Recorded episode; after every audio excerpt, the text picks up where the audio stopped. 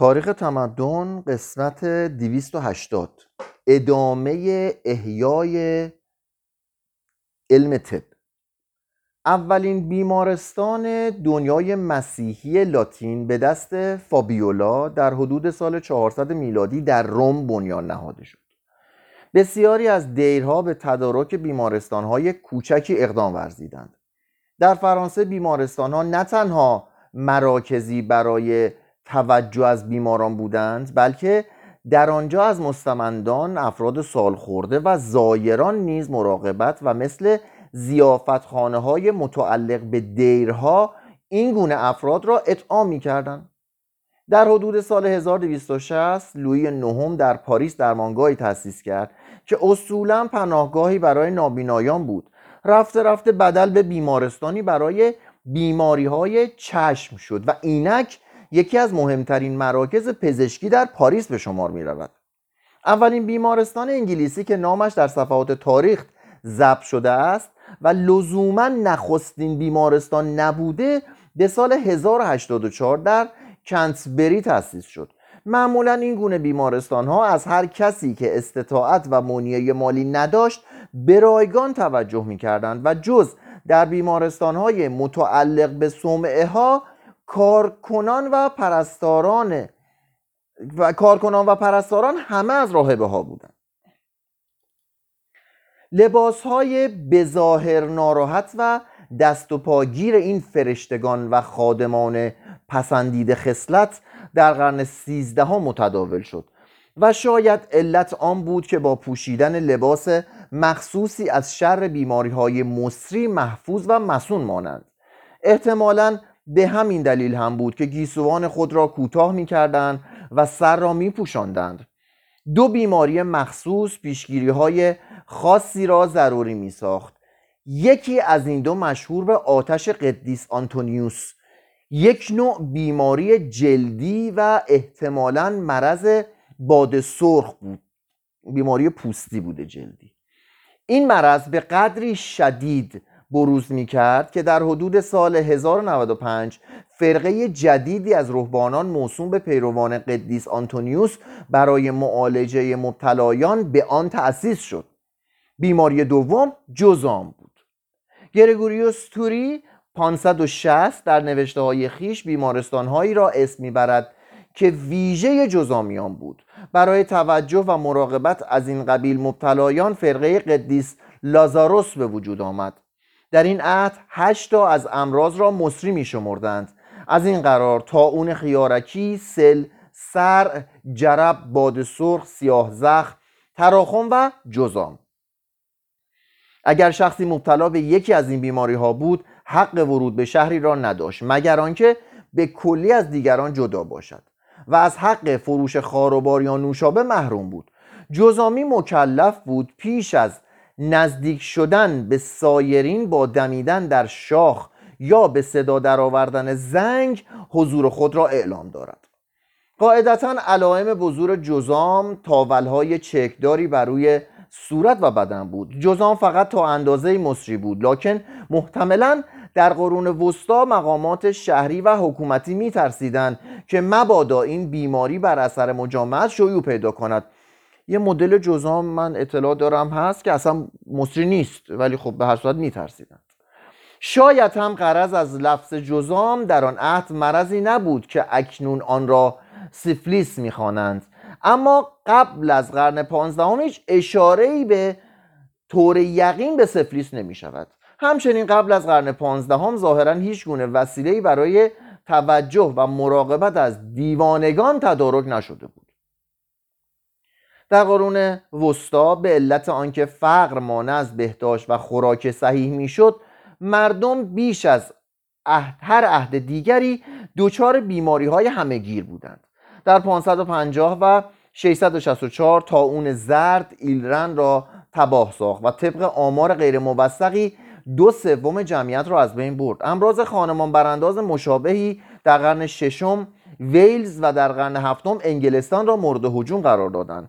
مرضی که نزد فرانسویان به بیماری سوزان اشتهار داشت و امعا و احشای آدمی را میسوزاند در سالهای 994 1043 1089 و 1130 در تمامی خاک فرانسه و آلمان بروز کرد. احتمال دارد که امراض جزام و اسقربوت با صلیبیون از مشرق به مغرب آمده باشد. یک نوع بیماری مو که به پلیکا پولونیکا اشتهار داشت ظاهرا با ایلغار سال 1287 مغولان به لهستان رسید.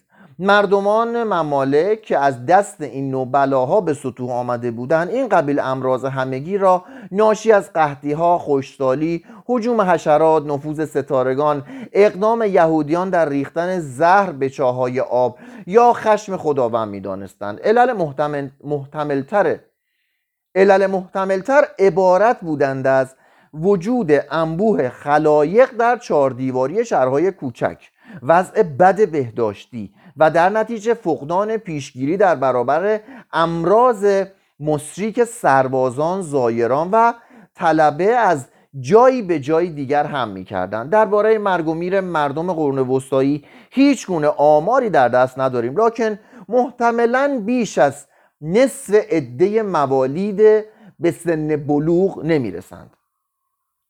باروری زنان تلاش میورزید تا حماقت مردان و شجاعت سرداران را جبران کند. در قرن سیزدهم وضع بهداشت عمومی بهبود یافت لکن هرگز در, قرون وسطا نتوانست به پای بهداشت بینظیر امپراتوری روم برسد. بهداشت امپراتوری روم قدیمی تر بوده بهتر از بهداشت قرون وسطا بوده سیاهان مسلمانی که از شهرهای مسیحی دیدن می‌کردن قبلا هم خوندیم که تو یک زمانی اصلا مسیحی ها اهمیتی نمی‌دادن به نظافت. چون مثل اسلام در پی اون بهشتی جایی نبود. حتی یه سریشون چون باید از تن میگذشتن نظافتا عمدی, عمدی رعایت نمی‌کردن.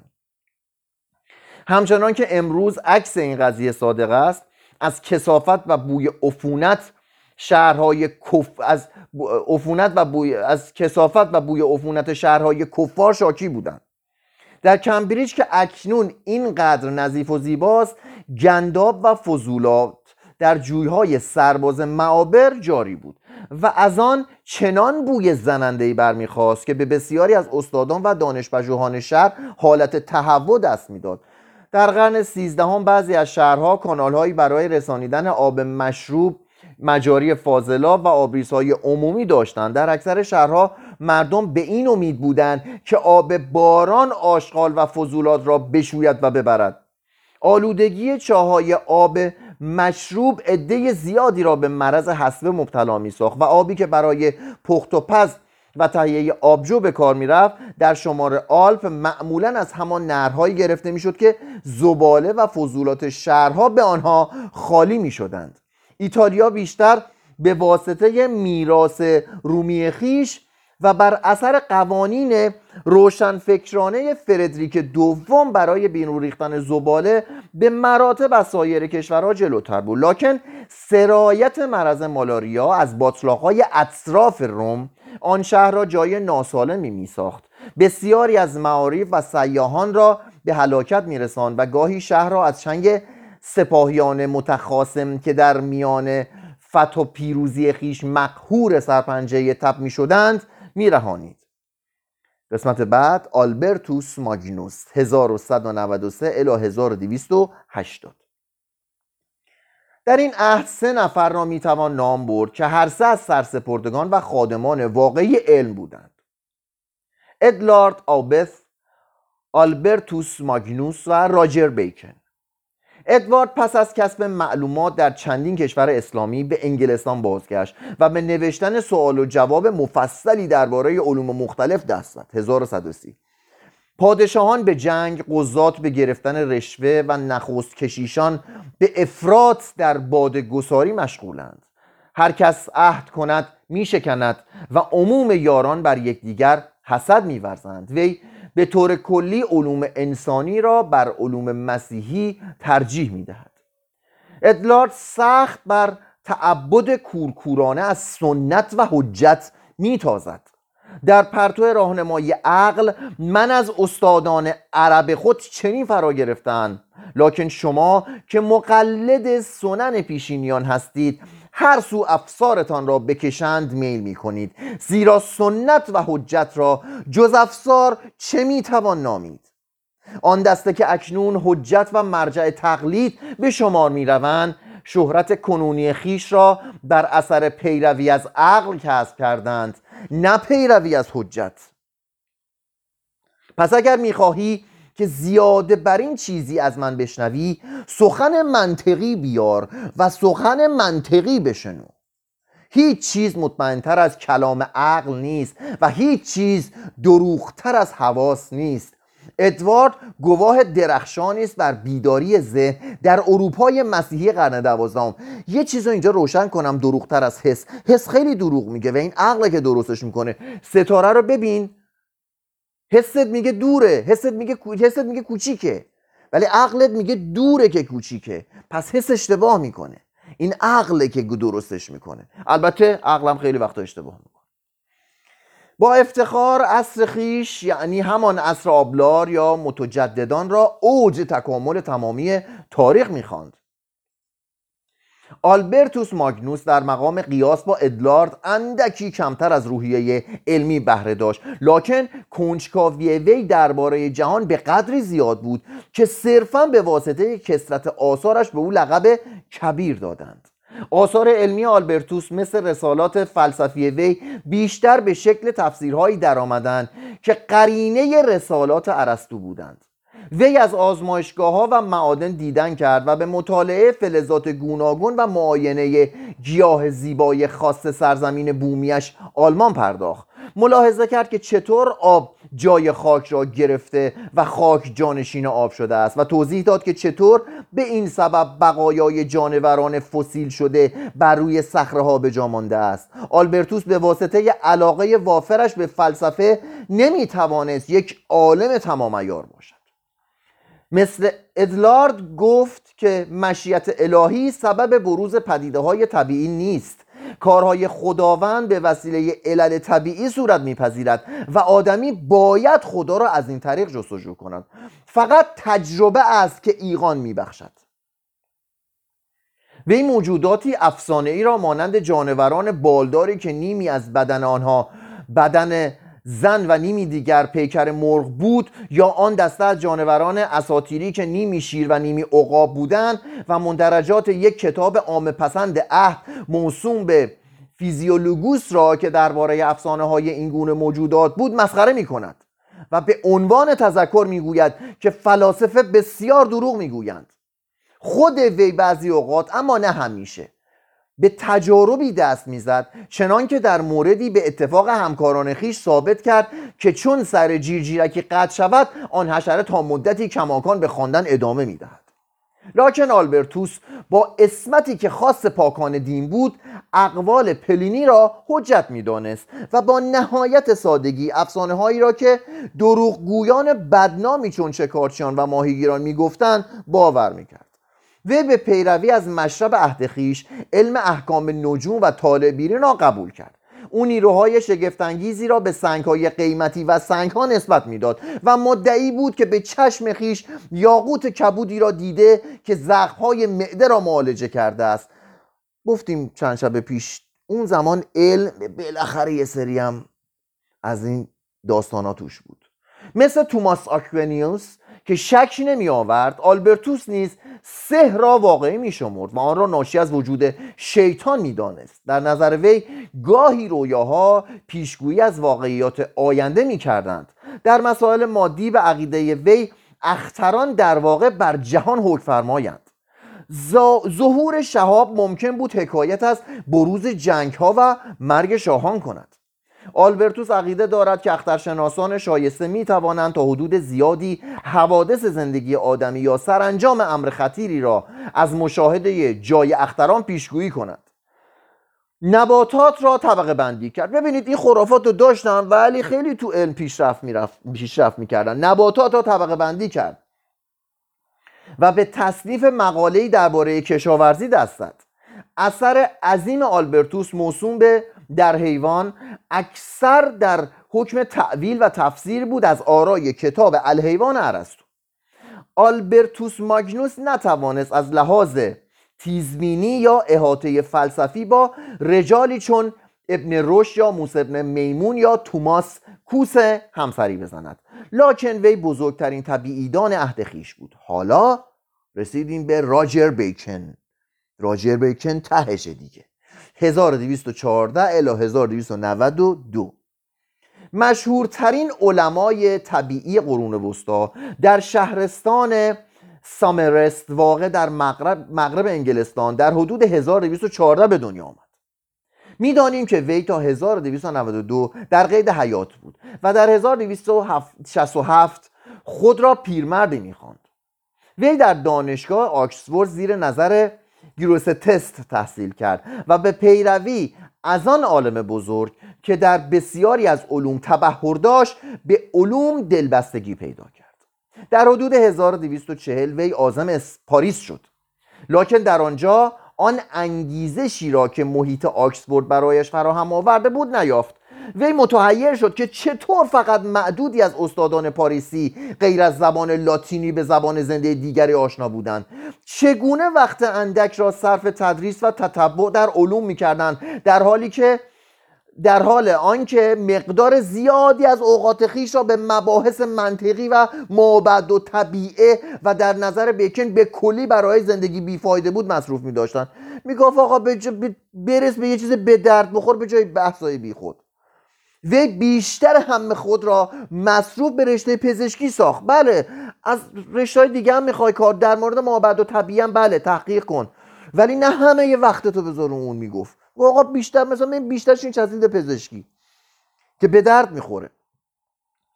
در خود یونان به تحصیل زبان یونانی پرداخت و در آنجا با برخی از آثار طب اسلامی آشنا شد. در 1251 بیکن به آکسفورد بازگشت و به جرگه استادان پیوست. یهودیان را استخدام کرد تا به خود وی و دانشجویانش عبری بیاموزند و به وی در خواندن اصل نسخه عبری عهد قدیم کمک کنند. در حدود 1253 به فرقه فرانسیسیان پیوست. لاکن به ظاهر هیچ وقت به ادای سوگند کشیشی نپرداخت و در اجرای مراسم مخصوص آن شرکت نکرد. از آنجا که راجر بیکن از دست مپز مابد و طبیعه مدارس به تنگ آمده بود با شور و شوق فراوان تلاش خیش را به ریاضیات علوم طبیعی و فیزیولوژی معطوف داشت. وی شخص خیش و عالم مسیحی را مدیون علوم فلسفه اسلامی و از طریق ایشان مرهون یونانیان شمرد. راجر بیکن برای اسحاق اسرائیلی ابن جبرون و سایر متفکران یهود حرمت زیادی قائل بود و جرأت آن را داشت که از یهودیانی که هنگام مصلوب ساختن عیسی در فلسطین زندگی می‌کردند چند کلمه ای تعریف کند در طبیعت هیچ کس آنقدر دانا نیست که بر تمامی ماهیت و خواص پشه ناچیز آگاه باشد.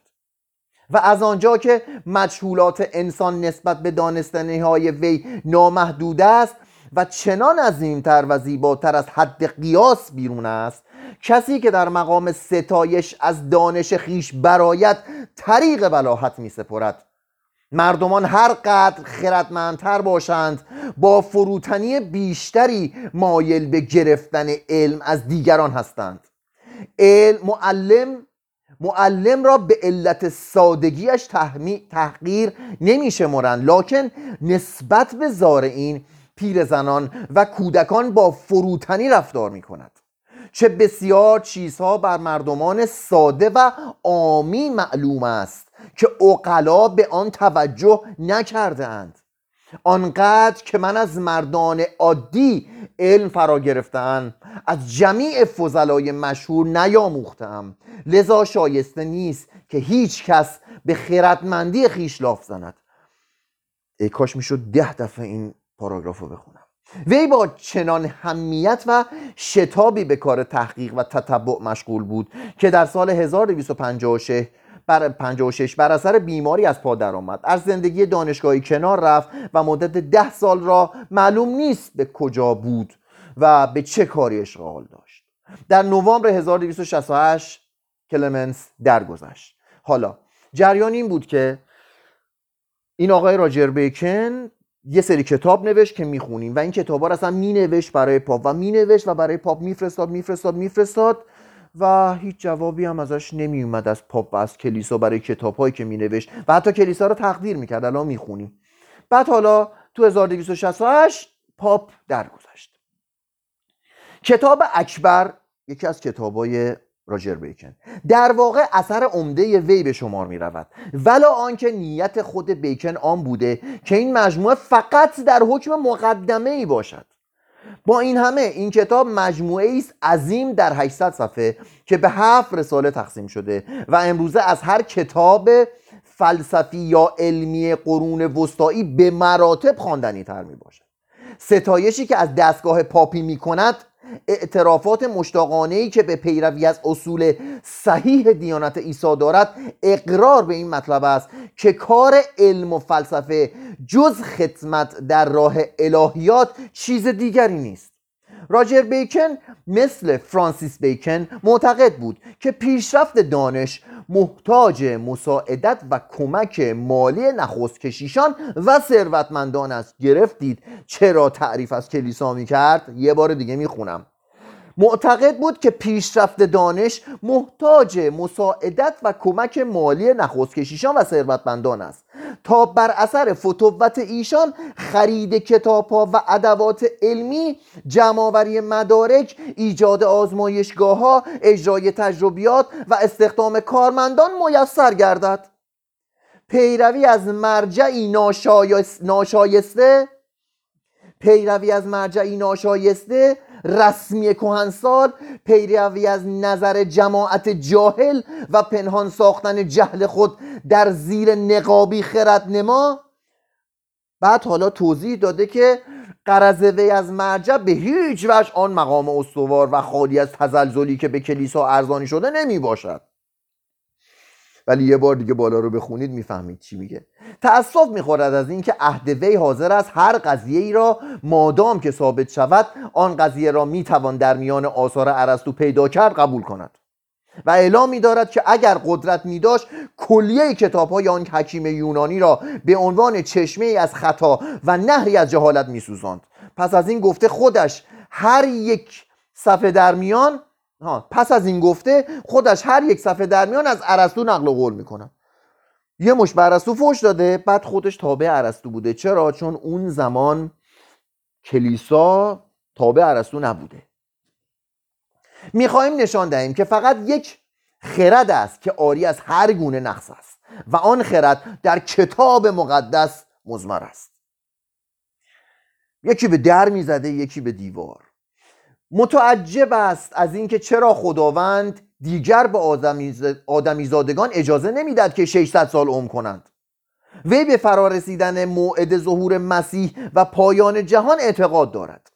می توان ذهن آدمی را تحت نفوذ قرار داد تا حقیقت مربوط به تولد عیسی از مریم ازرا را قبول کند زیرا برخی حیوانات در حال بکارت آبستان می شوند و بچه میزایند مثل کرکس ها و بوزینه ها در بسیاری از نواحی مادیان ها هنگامی که میل به جفت نر دارند فقط به سبب, وز... به سبب وزش باتا آبستن می شوند ببینید چرت و پرت توی کتب دانشمندان اون زمان موش می‌زد. بیکن سخت میکوشید تا به پاپ زبان عبری بیاموزد. در کتاب اسقر کتاب دیگش بیکن شرح, شرح بقا که فرستاد واسه پاپ و جوابی نگرفت. شرح بقایت فاضلانه در باب ترجمه های مختلف کتاب مقدس می نگارد و نشان می دهد که آشنایی فوقلاده نسبت به متون عبری و یونانی دارد. بیکن خواستار آن است که در دانشگاه ها کرسی هایی برای استادان عبری یونانی عربی و کلدانی تأسیس شود. وی اعمال قوه قهریه را در مجبور ساختن ملل غیر مسیحی برای گرویدن به آین مسیح تقبیح می کند و می‌پرسد که چطور کلیسا می تواند با مسیحیان یونانی و ارمنی و سوری و کلدانی معامله کند. بی آنکه از زبان آن اقوام اطلاعی داشته باشد. در این رشته به خصوص بیکن به هر چه می‌گفت خودش با نهایت جدیت عمل می‌کرد چون خودش کلی زبان رفت یاد گرفت. نخستین فرد مسیحی بود که یک دوره دستور زبان عبری تصنیف می‌کرد. همچنین از زواهر هم پیداست که زبان عربی را فرا گرفته بود بعد از زبان من ریاضیات را ضروری می‌دانم. ریاضیات باید ما را در تعیین محل بهشت و دوزخ کمک نماید. یک سوزش ما را متقاعد می سازد که آتش در حال سوختن است. داره در تجربه میگه. میگه تجربه خیلی به تجربه معتقد بوده. میگه یک وقتی میسوزی اون وقت می‌فهمی آتش چیه. در علوم طبیعی تنها دلیل و مدرک عبارت است از تجربه. به استثنای مباحث مربوط به نور شناخت و اصلاح تقویم که راجر بیکن نسبت به خود علوم انجام داد مثل خدمات فرانسیس بیکن ناچیز بود. هیچ کدام از این دو صرفا عالم نبودند بلکه فلاسفه ای بودند که درباره علوم چیز می نوشتن راجر در تعقیب کار گروس تست و سایرین به این نتیجه رسید که تقویم جولیان جولین جولیانوسی در هر 125 سال یک روز بر طول شمسی می افزاید و در سال 1267 ده روز جلوتر حرکت خورشید ده روز جلوتر از حرکت خورشید بود. به عبارت دیگر به محاسبه اقدام کرد تا آن تاریخ دقیق ترین نوع خود به شمار می رفت پیشنهاد وی این بود که هر 125 سال یک روز از تقویم جولیانوسی کم کند.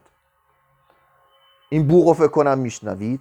توی ترکیه عروسی باشه ناراحتی باشه اعتراض باشه یه جور بوق می‌زنن. مثلا تو, تو ایران وقتی شما پشت چرازی بوق می‌زنه واسه جلویت که یعنی برو. وقتی تو عروسی مثلا میگی بو بوق بوق بو بوق اینجا نه. اینجا همش بوق یعنی عروسی بوق می‌زنن اعتراض بوق می‌زنن ناراحتی همه جوری بوق می‌زنن. حالا این بوق بوق شادیه نگران نباشید. بیکن جغرافیای خیش را با ذکر مطالبی برگرفته از ارسطو و سنکا آغاز کرد و گفت دریایی که میان منتها علیه اسپانیا در مغرب و ابتدای خاک هندوستان در مشرق قرار دارد به شرط وجود بادهای موافق فقط در عرض چند روز معدود برای کشتیرانی مناسب است. این جمله در کتاب تصویر جهان 1480 تألیف کاردینال پیر د/آیی استنساخ شده بود. در طی نامه‌ای که کریستف کلمب در سال 1498 به فردیناند و ایزابل نوشت نقل شده است که در همین مراسله است که کریستوف کلمب این امر را یکی از عوامل الهام بخش سفر سال 1492 خیش می‌خواند. پس ببینید اون موقع بیکن از جغرافیا گفته بود و بعد کریستوف کلمب استفاده کرد. یک پنجم علوم یک پنجم علوم تجربی ارتباط با ساختن عادات و ادواتی دارد که به طرز حیرت انگیز نهایت درجه مفیدند. مانند ماشین هایی برای پرواز برای به حرکت گردونه های بدون وجود حیوان و در عین حال با سرعتی بینظیر یا برای پیمودن دریاها بدون وجود پاروزنان با سرعتی به مراتب افزونتر از آنچه به دست مردان ممکن باشد. از بهران که مبادا کسی از این سخنان در شگفت ببینید این حرفا رو کی می‌زده؟ از بهران که مبادا کسی از این سخنان در شگفت شود یا آنها را مورد استحضا قرار دهد باید بگوییم که این چیزها در اهدباب به موقع عمل گذاشته شده اند. در این بخش تعلیم می‌دهد که چگونه ادواتی می‌توان ساخت که به کمک آنها بدون هیچ دشواری یا زحمتی بارهای باور نکردنی را بلند کنند یا پایین بیاورند اهرم. ماشین های پرنده را می‌توان ساخت و آدمی و آدمی که در وسط ماشین نشسته باشد می‌تواند با چرخاندن وسیله بکر استادانه بالهای مصنوعی را مانند پرنده که در حال پرواز است به حرکت درآورد. همچنین برای راه سپردن در دریاها و رودها حتی رفتن به قعر آنها بدون مواجهه با خطر می‌توان ماشین هایی ساخت زیر دریایی. علیه دشمنان مملکت فنون مهمی کشف شدهاند. به طوری که بدون شمشیر یا هر نوع سلاحی که مستلزم تماس جسمانی باشد می توانند جمیع کسانی را که مقاومت ابراز می‌دارند معدوم کنند. بارود از نیروی نمکی که آن را شوره می‌خوانند با ترکاندن چیز کوچکی که عبارت از یک تکه کوچک پوست باشد. چنان صدای وحشتناکی ایجاد می شود که از قررش گوشخراش تندر تجاوز می کند و درخششی دارد که از خیره کننده ترین برخهایی که به همراه تندر می آیند به مراتب زیادتر است. در کتاب سوم طی عباراتی که احتمال دارد الحاقی باشد بیکن می نویسد که پاره از اسباب بازی هایی که همکنون رواج دارند ترقه هایی هستند شامل مخلوطی از شوره دو, یک دو چلو یک درصد زغال چوب 4 و 29 درصد و گوگرد 4 و 29 درصد. و متذکر می شود که می توان نیروی انفجاری این گرد را با ریختن آن در ماده ای صلب افزایش داد. راجر بیکن ادعای آن نداشت که باروت را اختراع کرده است. وی صرفا یکی از چند تنی بود که در وهله اول ترکیبات شیمیایی باروت را مورد مطالعه قرار دادند و از امکانات آن پیشگویی کردند.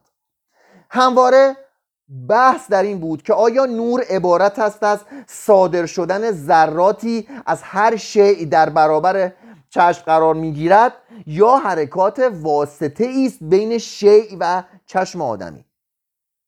بیکن معتقد بود که جمعی اشیای مادی از خود نیرویی به همه سو تشعشع می کند که این اشعه ممکن است از اجسام صلب عبور کند. هیچ جسمی آنقدر کثیف نیست که بتواند به کلی مانع از عبور اشعه گردد. ماده در تمام اشیا عمومیت دارد. اشعه حرارت و صوت را از جدار ظرفی طلایی یا برنجی میگذراند. بیکن با عدسی ها و آینه ها شروع به تجربه کرد و در صدد وضع قوانین انکسار، انعکاس، درشتمایی و ریزمینی برآمد. با ذکر این موضوع که چگونه یک عدسی محدب قادر است بسیاری از اشعه خورشید را در یک نقطه سوزانی متمرکز سازد و آن اشعه را به ورای آن نقطه پخش کرده تصویر بزرگ شده ای تشکیل دهد بیکن چنین می نویسد این اجرام شفاف یعنی عدسی ها را می توان چنان تراشید و آنها را نسبت به دید خود و اشیایی که جلوی نظر می آیند به طرزی ترتیب داد تا اشعه منکسر و به هر طرفی که ما بخواهیم خم شود. و در هر زاویه‌ای که ما اراده کنیم شی را نزدیک یا دور ببینیم. به این نحو از مسافتی به قایت دور ما قادر به خواندن ریزترین خطوط و دیدن تعداد ذرات قبار یا شن خواهیم بود. به این نحو سپاه کوچکی ممکن است بسیار بزرگ نزدیک به شخص جلوه کند. نیز به همین روال ما قادر خواهیم بود که خورشید ماه و اختران را نزدیکتر آوریم. چنان که گویی به طرف ما نزول کردند و بسیاری پدیده های دیگر که ذهن آدمی که نسبت به حقیقت جاهل است یارای مقاومت در برابر آنها را نداشته باشد. بیکن واقعا از صمیم قلب چنین اظهار عقیده می کند که بشر فقط به کمک علم نمی‌تواند نجات یابد. کلیه این علومی که قبلا مذکور افتاده علوم نظری هند.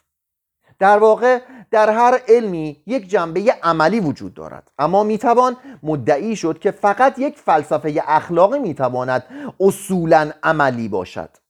و چنین هم هست زیرا چنین فلسفه ای با رفتار آدمی با فضیلت و رزیلت یا نیکبختی و بدبختی سر و کار دارد. کلیه علوم دیگر را نمی‌توان به حساب آورد مگر تا آنجایی که کمک به پیشرفت عمل صحیح بکنند. از این لحاظ علوم عملی از قبیل تجربه، شیمی یا کیمیاگری و مابقی را به طور واسطه ارتباطشان با عملیاتی که مربوط به علوم اخلاقی یا سیاسی می‌شوند باید نظری خواند. این علم اخلاقی به منزله کدبانویی است که هر شعبه ای از شعبه فلسفه را زیر فرمان خود دارد. آخرین کلام بیکن در مقام پشتیبانی از دین است نه علم. می‌گوید که بشر فقط به کمک اصول اخلاقی که متکی بر دین باشند قادر به نجات خیش است. لکن کدام دین باید انسان را راهبر باشد؟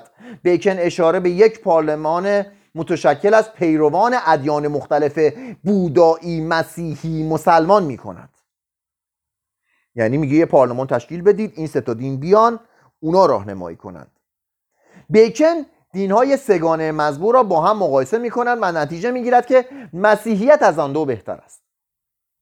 نظر بیکن آن بود که دستگاه پاپی برخلاف انتقادات گروستست نطفه اخلاقی اروپا بود و اگر آن دستگاه وجود نمی داشت مبدل به میدان پرهرج و مرجی از ملل و ادیان متخاصم می شد اگر آدمی مرتبا در صدد کسب فیض از عالی ترین آرمان خیش بر نیاید در آتش سوزی عظیم جهان نابود خواهد شد. شاید قصور پاپا که هیچ گونه دعوت بیکن را پاسخ نگفتند گفتم کتاباشو میفرستاد هیچکی جواب نمی‌داد و پیشنهادات وی را به موقع عمل به موقع عمل نگذاشتن روحیه وی را تیره و قلمش را تلخ گردانید. در سال 1271 وی کتاب فلسفی ناتمام خیش را تحت عنوان زبده در بررسی فلسفه منتشر ساخت. این کتاب چندان خدمتی به عالم فلسفه نکرد بلکه کمک زیادی به جدال و خصومت با الهیات کرد. اون روش بالا اومد که در آن موقع هرج و مرجی در مدارس به راه انداخته بود. یک کل چیزی نیست الا تشابه افراد متعدد. و تمامی کلیات را که پهلوی هم قرار دهیم به اندازه یک فرد واقعیت ندارد.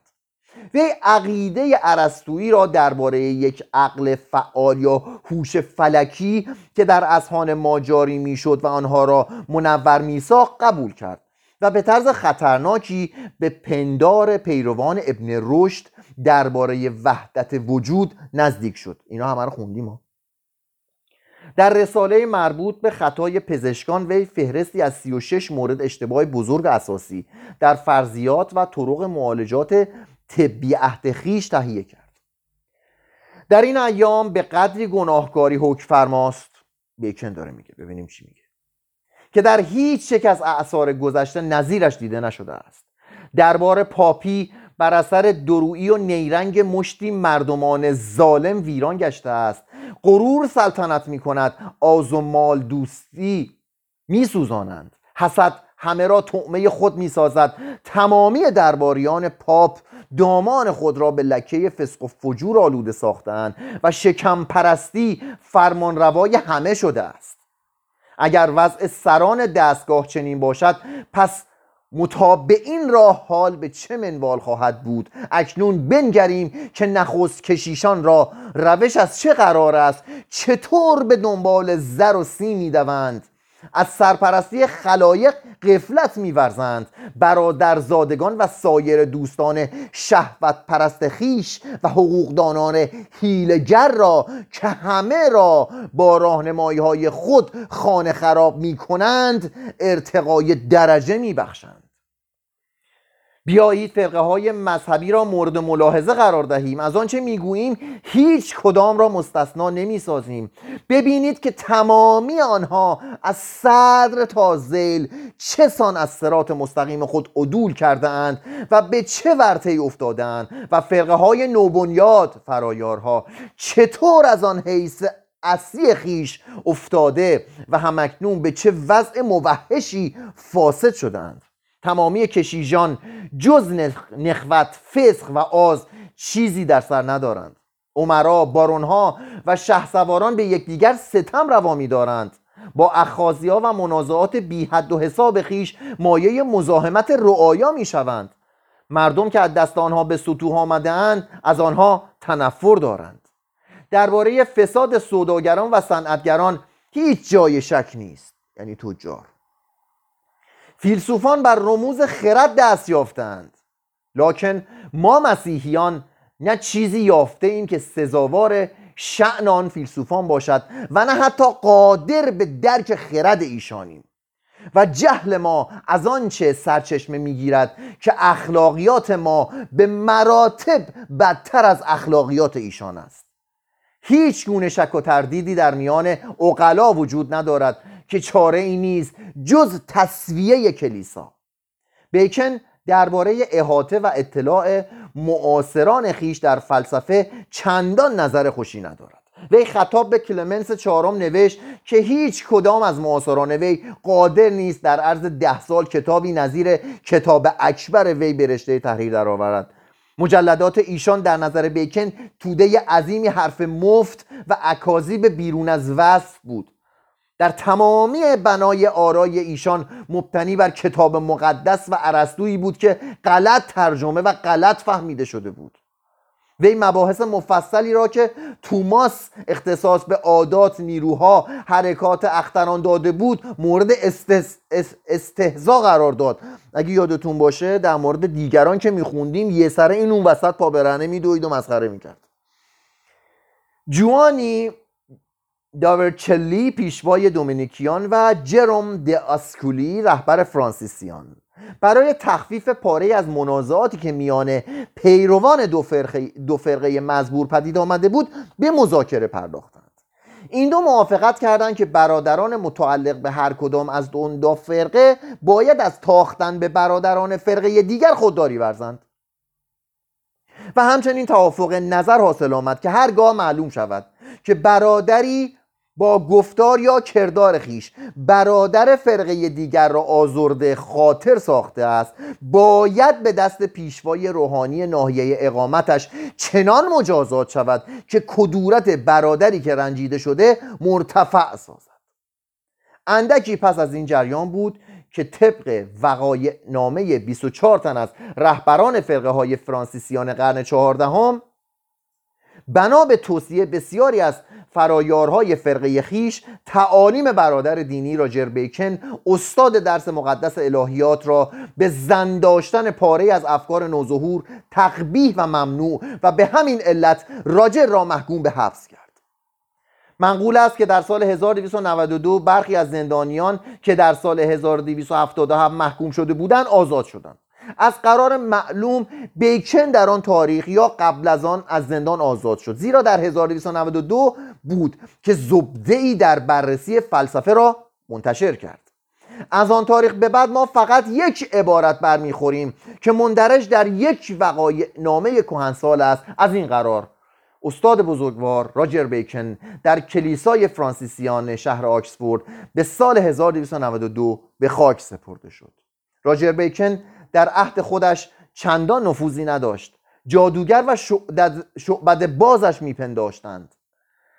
گفتن اینکه فرانسیس بیکن تا چه حد مدیون وی بود امری دشوار است. فقط ما می‌توانیم به خاطر بیاوریم که بیکن دومی مثل راجر بیکن منطق عرستویی و روش مدرسی را ترد کرد.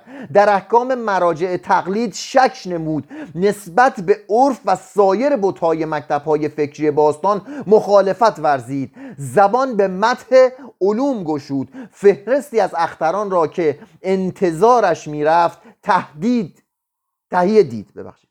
تهیه دید برنامه برای آن تحریخت در مقام سودمندی علمی علوم معکدن سخن گفت و در صدد جلب کمک مالی برای بررسی های علمی برآمد.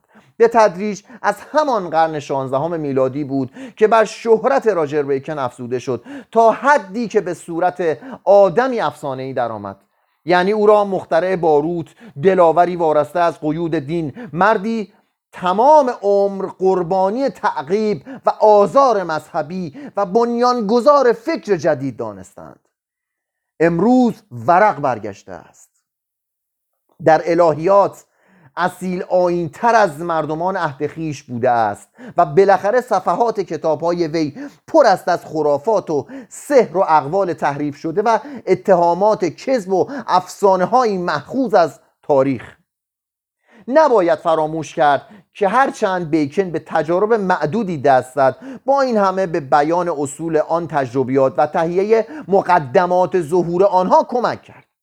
اظهارات معکد وی در پی در پیروی از آرا و اصول صحیح کلیسا ممکن است تدابیر مزورانه آدمی باشد که می‌خواسته حمایت پاپان را بر علومی مزنون جلب کند. خودستایی وی مرهم زخم نابغه ای بود که او را نادیده انگاشته بودند. تأکید وی بر پایه ریاضی و اهمیتی که برای هدف قایی علوم نایل شد 500 سال از عهد خود وی جلوتر بود. اختار وی بر اختار وی درباره قرار دادن اخلاقیات زیر دست علوم. اختار وی درباره قرار دادن اخلاقیات زیر دست علوم درسی است برای فردای ما. کتاب اکبر بیکن را با کلیه معایب و لغزش هایی که دارد باید از کلیه کتاب ها و آثار این قرن شگفتانگیز بزرگتر و ارجمندتر دانست. صحابه دایرت المعارف. حد فاصله میان علم و فلسفه آن دست از دانشمندان همه فن حریف بیپروایی بودند که در صدد برآمدند که به دانش روزافسون عهد خویش نظم و وحدت بخشند. علوم و فنون ذوقی صنعت و مملکت داری فلسفه و دین و ادبیات و تاریخ را به صورت کلی منظمی درآورند تا مگر پایه و اساسی برای خرد آدمی فراهم سازد. قرن سیزدهم از لحاظ تدوین دایره المعارف ها و تعلیف زبده ها و مجموعه هایی که خانه رنگینی از کلیه معلومات و یافته های عصر بود قرن درخشانی گشت. آن دست از اصحاب دایره المعارف که زیاد بلند پرواز نبودند همه خود را صرف خلاصه کردن علوم طبیعی کردند. جمع این آثار قرن سیزدهم الهیات را با علم و خرافات را با مشاهدات در هم آمیخت. نموداری از افکار و احساسات و مشرب مردم آن عهد بود. مسلم است که اگر امروز به ما بگویند که هفت قرن بعد از این آیندگان درباره احاطه ما بر جمعی علوم چه خواهند گفت دل خواهیم شد. معروف ترین دایرتون معارف قرون وسطای عالم مسیحی کتاب آینه اکبر اثر ونسان دوبوه بود. خود ونسان آدمی متواضع و مهربانی بود. میگو من شخصا حتی یکی از علوم را هم نمی‌دانم. مدعی هیچ نوع ابتکاری نشد و قرضش صرفا گردآوردن و برگز... گردآوردن برگزیده های از 450 معلفانی بود که به یونانی، لاتینی یا عربی چیز نوشته بودند. الکساندر نکوم علم این نکوم رو نمی‌دونم نکوم نکوم حالا خاری می‌کنم اگه اشتباه خوندم. چون پیدا نکردم. با هزینه هنگفت با شب زندهداری های مکرر با صرف مقدار زیادی وقت با کوشش و پشتکار فراوان و با فعالیت شدید ذهنی میسر می شود یه بار دیگه بخونم. الکساندر نکوم هم آقای الکساندر چی گفته؟ گفته علم. علم با هزینه هنگفت. با شب زندهداری های مکرر با صرف مقدار زیادی وقت با کوشش و پشتکار فراوان و با فعالیت شدید ذهنی میسر می شود دمت گرم الکساندر. شاید ای کتاب تو پس از الکساندر به جای مانی و پیش از آن که کرمهای کتاب ذره ذره تو را بجوند کرمهای این تن مرا خورده باشند. تو آینه روح منی ترجمان افکار منی شاهد صادق وجدان و تسلی بخش عزیز غمهای منی. تو را همچون خزینه مطمئنی معمن رازهای درون خود کردم در توست که من خود را می‌خوانم. قطعا تو به دست خواننده مؤمنی خواهی افتاد که از سر لطف در حق من دعا خواهد کرد. آنگاه است که تو ای کتاب کوچک فل واقع برای مولای خیش سودمن خواهی بود. در آن حال است که تو الکساندر را به پاداش زحمتی که کشیده است اجری بقایت حق شناسانه عطا خواهی کرد. من بر زحمتی که تقبل کردم حسرت نمی‌خورم. روزی اخلاص خواننده مؤمنی خواهد آمد. که گاه تو را در دامان خیش قرار دهد گاه تو را بر سینه خیش بفشرد و گاهی به عنوان نازبالشی تو را زیر سر گذارد. گاهی تو را به ملایمت برهم نهد و از روی اشتیاق برای من به درگاه خداوند عیسی مسیح دعا کند. باشد روزی کسی هم صدای منو بشنوه بگه خدا بیامرزدش اینو خون واسه ما. یک شنبه شب فصل سی و هشتم اصل خیال پردازان. شب همتون